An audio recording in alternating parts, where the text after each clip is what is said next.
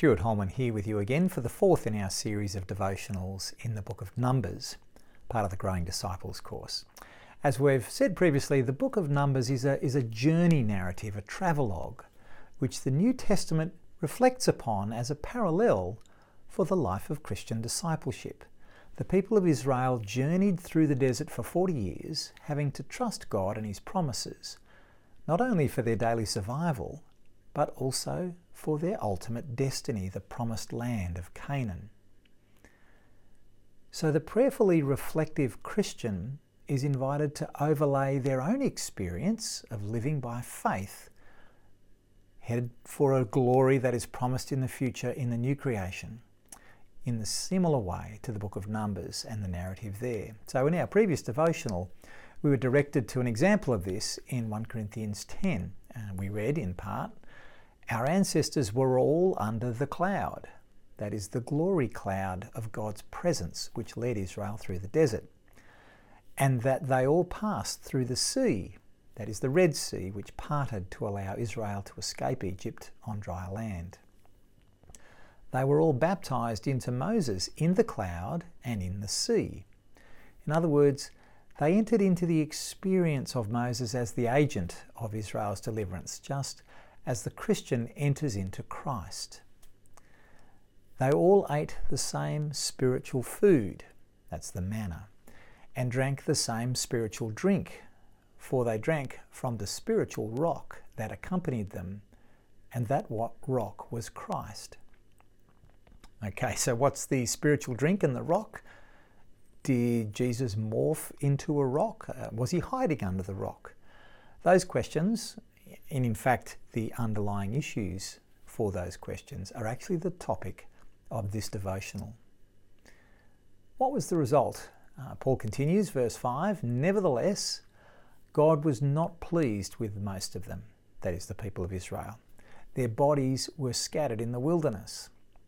Now, these things occurred as examples to keep us from setting our hearts on evil things as they did. Do not be idolaters, as some of them were. As it is written, the people sat down to eat and drink and got up to indulge in revelry, referring to Israel's worship of Aaron's golden calf, while Moses was just a little bit too long getting the Ten Commandments. We should not commit sexual immorality, as some of them did, and in one day 23,000 of them died as a result of their sin. Uh, we should not test Christ as some of them did, and they were killed by snakes. And do not grumble as some of them did, they were killed by the destroying angel. How many times in the book of Numbers do we read of Israel's grumbling? And so Paul draws upon the events recorded in the book of Numbers and draws lessons from there for the benefit of the Christian now. Paul's not just making up these parallels, they rely on a typological understanding of the Old Testament. Uh, just as Jesus did in his teaching, and as he taught his apostles to do as well, a type or an example from the Old Testament is understood as being fulfilled in the New Testament. So, for example, Jesus taught that his body is the new temple. God dwells with his people.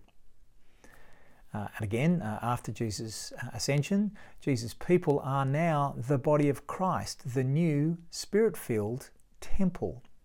So those lessons from the Old Testament types end up as powerful encouragements and also stern warnings in the New Testament. So our time of dwelling on this narrative of Numbers is actually well spent. So, what's the spiritual water and the rock? To which Paul refers in 1 Corinthians 10? Well, Paul's reflecting back on Numbers 20, where the people of Israel had moved on from the desert of Paran to the desert of Zin near Kadesh. And once again, we hear the sound of grumbling. Verse 2. Now, there was no water for the community, and the people gathered in opposition to Moses and Aaron. They quarreled with Moses and said, if only we had died when our brothers fell dead before the Lord. Why did you bring the Lord's community into this wilderness? that we and our livestock should die here? Why did you bring us up out of Egypt to this terrible place?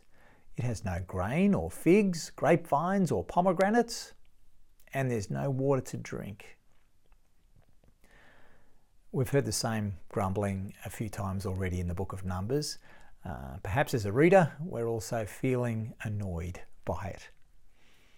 We've also seen this pattern previously in the book of Numbers where the people complain and so Moses complains to God. In turn, God then responds both to Moses and to the people.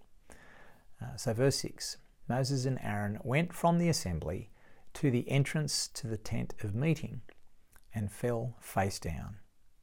And the glory of the Lord appeared to them.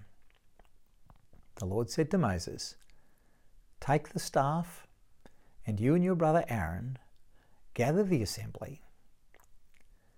Speak to that rock before their eyes, and it will pour out its water. You will bring water out of the rock for the community so they and their livestock can drink. So miraculously, God provides for his people's need. Their need's very real.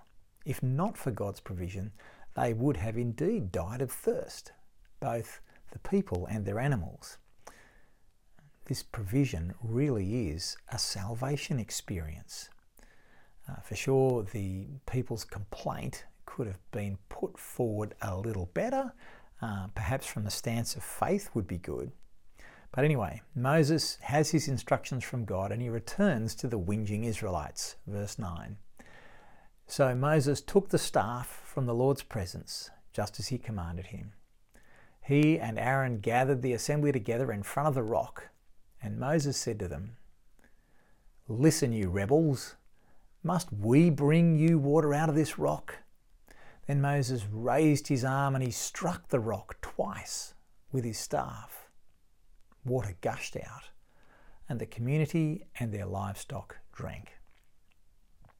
So, uh, there is the rock in the wilderness providing miraculous, even spiritual water for Israel to drink, just as Paul said in 1 Corinthians 10. But why is this rock said to be Christ? Jesus is not hiding under the rock.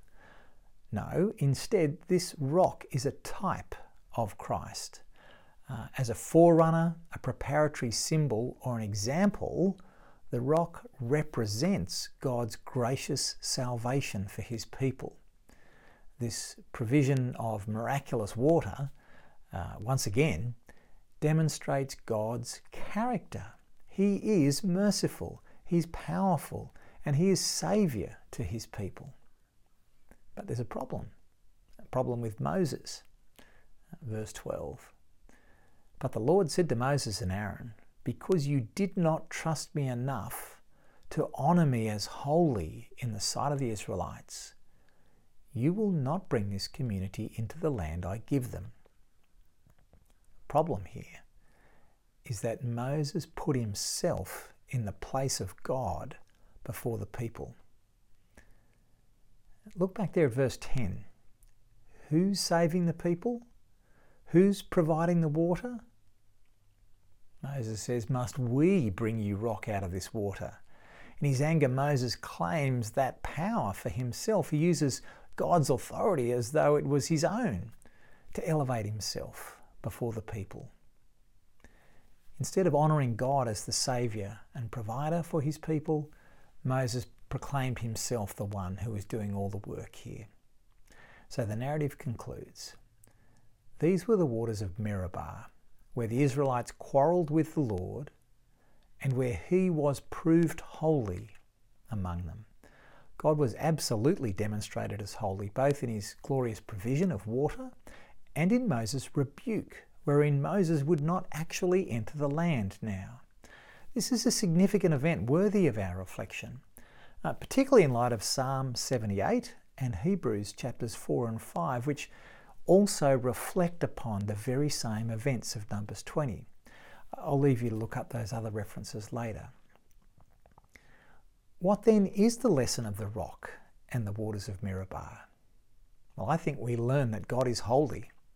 He's not our plaything or a, a superpower under our command. In response to God's promise of provision and in salvation, we humbly put our trust in Him. Our faith rests in Him. We don't put Him to the test, we don't grumble. In short, we fear God.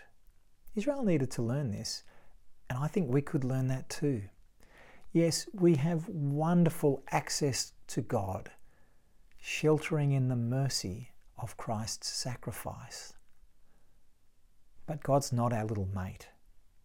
All that we have in relationship with Him comes to us only by His kindness and grace.